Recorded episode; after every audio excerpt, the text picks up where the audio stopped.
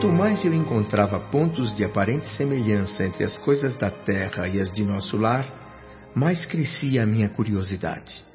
Até mesmo abusando um pouco da boa vontade de Dona Laura, entrei num assunto mais delicado que no planeta leva as pessoas a atitudes muitas vezes extremas, começando por simples desentendimentos e chegando ao crime. Resolvi perguntar como se trata aqui, nesta colônia espiritual, o problema da herança.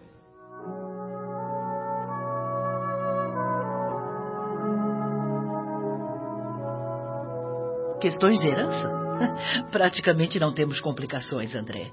No meu caso, por exemplo, toda a minha economia pessoal chega a 3 mil bônus hora auxílio.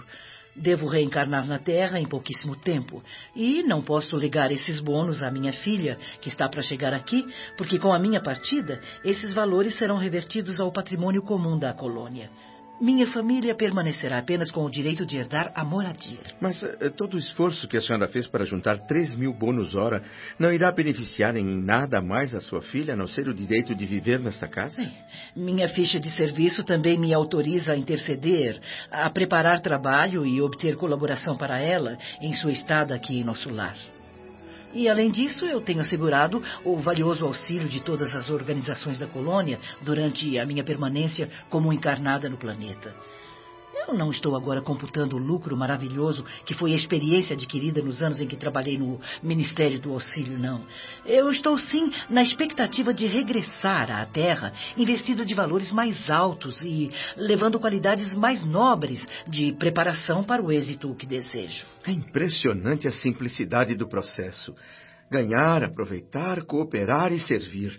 É. é a fórmula da felicidade.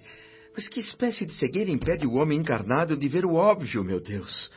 Então, André, ainda não foi descansar? É, estava aqui fortalecendo meu coração com os ensinamentos de Dona Laura. Pois faça uma pequena pausa uhum. e venha até o jardim. Uhum.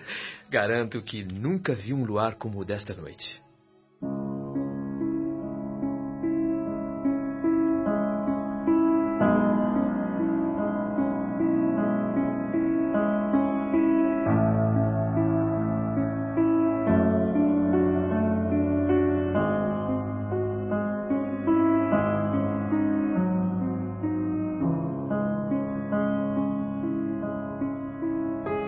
Impossível descrever o espetáculo maravilhoso da noite em nosso lar. Eu estava habituado ao hospital, situado entre árvores muito grandes que impediam a visão completa da paisagem externa. Desconhecia o quadro fantástico apresentado pela noite clara naqueles vastos quarteirões do Ministério do Auxílio flores em profusão, glicínias de prodigiosa beleza, lírios muito brancos matizados de azul no fundo do cálice, pareciam taças de caricioso aroma. Respirei profundamente, sentindo energias novas invadindo meu ser. Ao longe, as torres da governadoria mostravam belos efeitos de luz.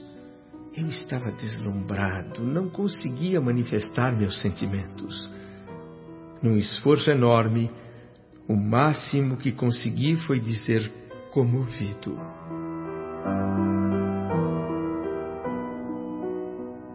Nunca, nunca presenciei tamanha paz. Que noite! Que noite! É, todos os habitantes equilibrados da colônia têm um compromisso, André. Ninguém aqui emite pensamentos contrários ao bem. Por isso, o esforço da maioria se transforma numa prece permanente. Por isso existem essas vibrações de paz que estamos presenciando.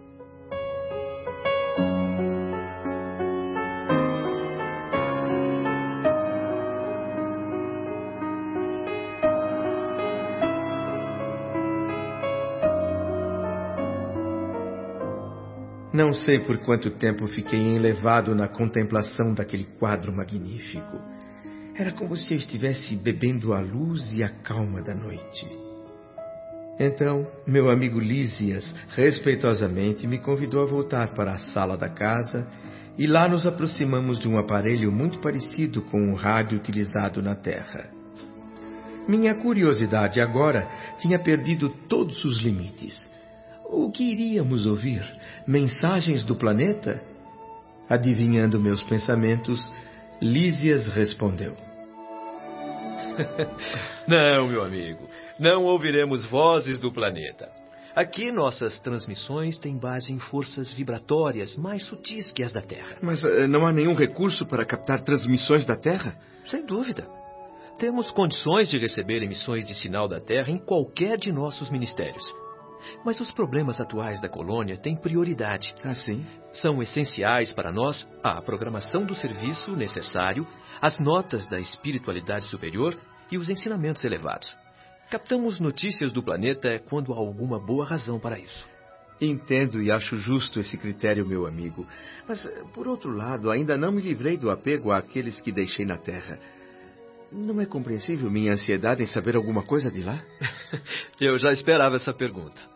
Bom, o que acontece, André, é que quando encarnados temos tendência a viciar, a atrofiar os nossos sentimentos. Ah, sim? Isso chega a ser um mal comum a quase todos nós. Na Terra, somos prisioneiros do exclusivismo. Vivemos numa condição de isolamento pelo sangue, pelo parentesco, e esquecemos o resto das obrigações, os princípios de fraternidade para com os que não pertencem à nossa família. Ditamos regras a todo mundo, mas na hora do testemunho, somos solidários apenas com os nossos.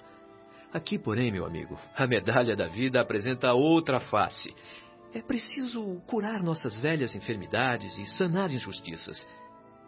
É, mas nem sempre foi assim. Ah, não? É, no início da colônia de nosso lar, praticamente todas as moradias daqui tinham ligação com as do planeta. Ninguém suportava a falta de notícias dos parentes. Em todos os ministérios havia uma guerra nervosa. Boatos assustadores perturbavam todas as atividades.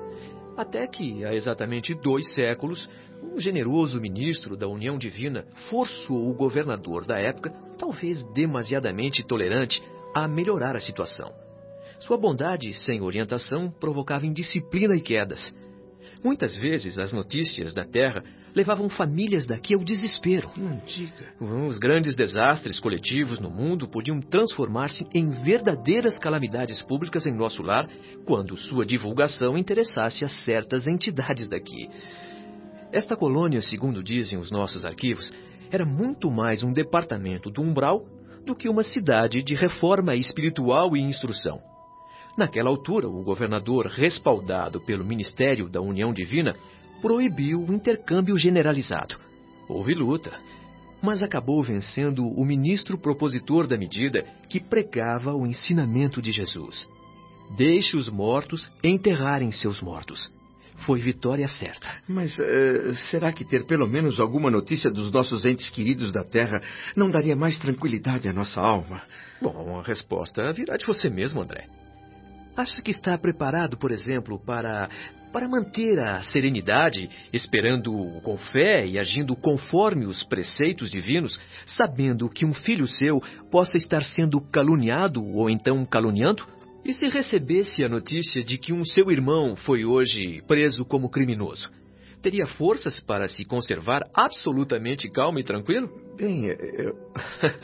acho... É, não devemos buscar notícias dos planos inferiores, a não ser para levar auxílio. E também fica difícil auxiliar se temos o sentimento e o raciocínio desequilibrados. Antes de procurar informações sobre os que ficaram no planeta, é preciso haver uma preparação, André. Se eles oferecessem campo adequado ao amor espiritual, sim. Mas a esmagadora maioria de encarnados não atingiu ainda nem mesmo o autodomínio. Vive às tontas nos altos e baixos da matéria densa. Embora com dificuldades sentimentais, André, devemos evitar a queda nos círculos vibratórios inferiores. No seu caso, por exemplo, Lísias, você tem uma pessoa importante encarnada que é o seu pai. Não gostaria de se comunicar com ele? Mas claro, sem dúvida. Quando merecemos essa alegria, podemos visitá-lo em sua nova forma. Mas como somos criaturas falíveis, temos de recorrer ao Ministério da Comunicação, que determina a oportunidade ou merecimento. É sempre bom lembrar que descer de uma esfera superior para uma inferior é mais fácil do que o contrário. Mas existem leis aqui que nos mandam compreender adequadamente os que se encontram nas zonas mais baixas. Saber ouvir é tão importante quanto saber falar.